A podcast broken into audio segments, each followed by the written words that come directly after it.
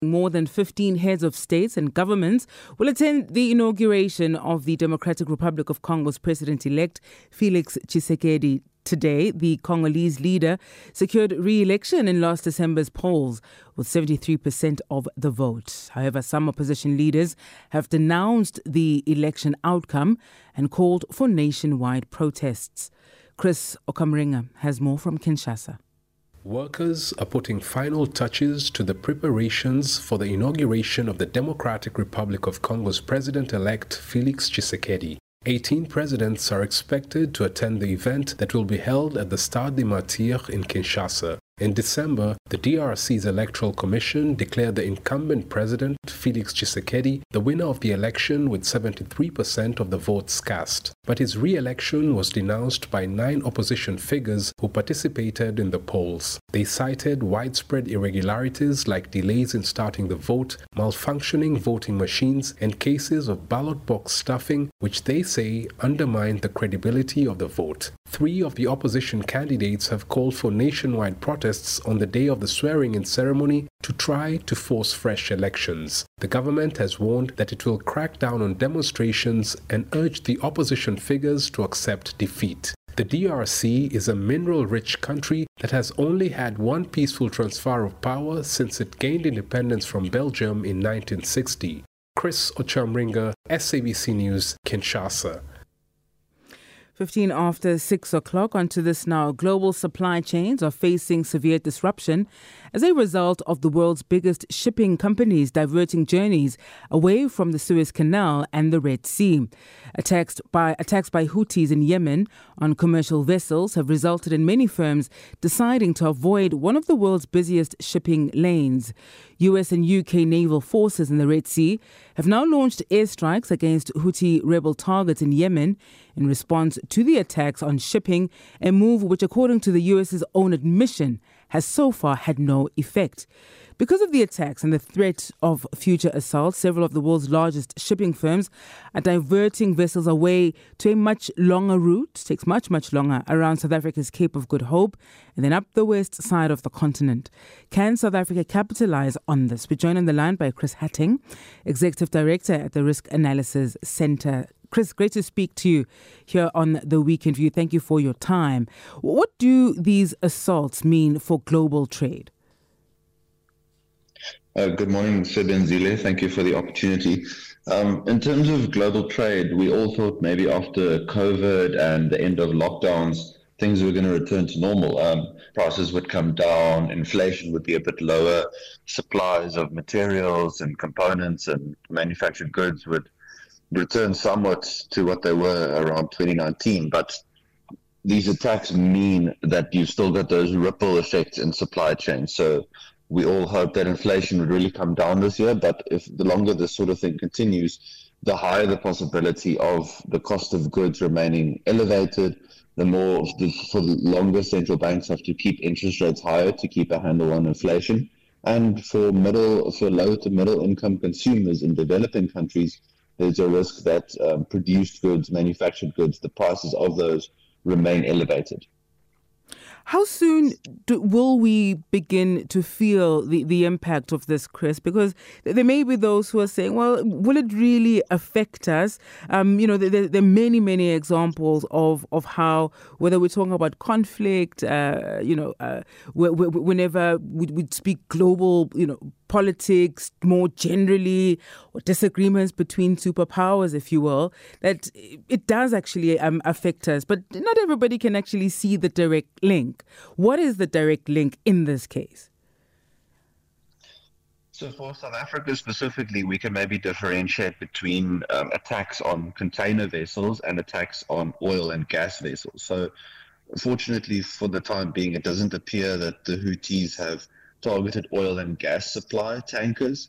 Um, that sort of thing, if that were to happen, that would really increase international oil prices. Mm. And because South Africa imports a lot of uh, finished oil and uh, finished um, sort of um, uh, gas as well, in that case, then we would definitely see the negative consequences thereof. But regarding containers and manufactured goods, a lot of these goods are moving from China to Europe.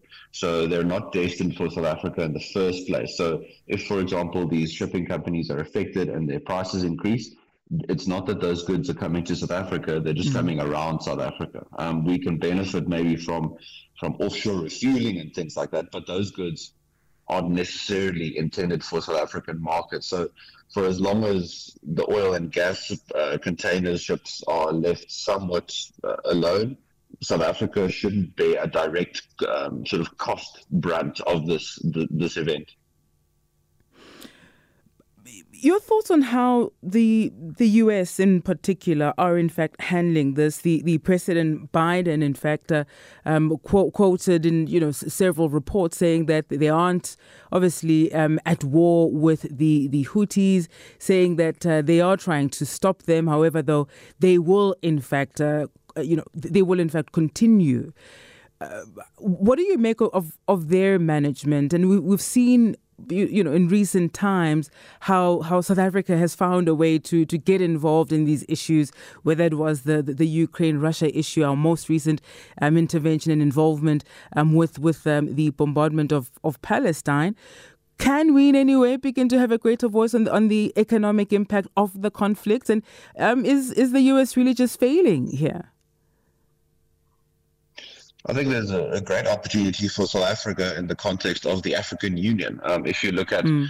possible tensions now between Ethiopia and Somalia around um, moves in Somaliland, that would directly, um, the, this conflict around the Suez Canal would directly impact negatively on Ethiopia, for example, Ethiopia being one of the largest economies on the continent. The Suez Canal crisis uh, at the moment is deeply affecting Egypt and Egypt's economy. Um, mm. They rely a lot on income generated from ships moving through the Suez Canal. So South Africa, with its weight on the continent, and also in terms of one of the the preeminent countries in the, what we what we're calling now the global South, yeah. could use its power to get the African Union maybe to start maybe sending forces, maybe uh, negotiating in some way with the Houthis if one considers that a viable route. At least start putting some options on the table and adding more more weight to it instead of maybe sitting back and waiting for a country like the US or other European countries, maybe Saudi Arabia, for them to solve this issue. I mean, global trade, it, on average, has benefited countries around the world. It helps lift, lift living standards. It helps to lower the costs of manufactured goods. If you can secure the world's shipping lanes, overall it's better for growth, especially for emerging markets. Um, and then just on the US point, uh, I think uh, maybe the, the fallback has been let's use military force. Mm. But if you're going to use that, you need to ensure that it is targeted, that it is uh, well managed, that you sort of deal with the root or root cause of issues. I know uh, the Biden administration, when uh, President Biden was first elected, they removed the Houthis um, from certain lists, uh, maybe as terrorist group and that kind of thing. In that way, then you create more space for them to operate. Now they're back on the list.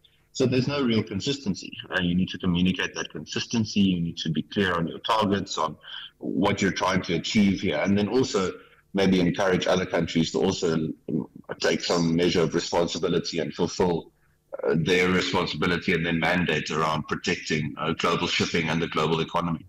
So there may may very well be a benefit for South Africa given the changing refueling patterns for the vessels, but you're saying it may not be as significant perhaps as we may think. I, never want to discount the benefit that we could get from this kind of thing, these sort of global events. You need to, I guess, you equip your country to be well suited to take advantage of that kind of thing. So if if our ports were functioning better, if we had stronger refueling opportunities, bunkering opportunities, you could assist those ships that are now coming around um, uh, around the port of Cape Town and others. I know there have been some reports that some of these ships are preferring to uh, dock at facilities at Namibia and at Maputo. Um, mm. Maputo, for example, the port of Maputo, their exports are up 16% from what they were in 2022 compared to 2023 because they're taking advantage of issues at Durban Harbour and Richards Bay, for example. Yeah. So I think any additional revenue could be of benefit. It could be used to invest in more infrastructure to create more jobs. Um, it's not going to fix everything, of course, in the economy, But these small things add up over time, and you create your reputation as a sort of safe haven, a reliable trade partner, reliable infrastructure. That sort of thing could definitely benefit you in the long run. Mm. We'll park there this morning. Uh, Chris, thank you very much for your time with us. Chris Hattingh is the Executive Director at the Risk Analysis Centre.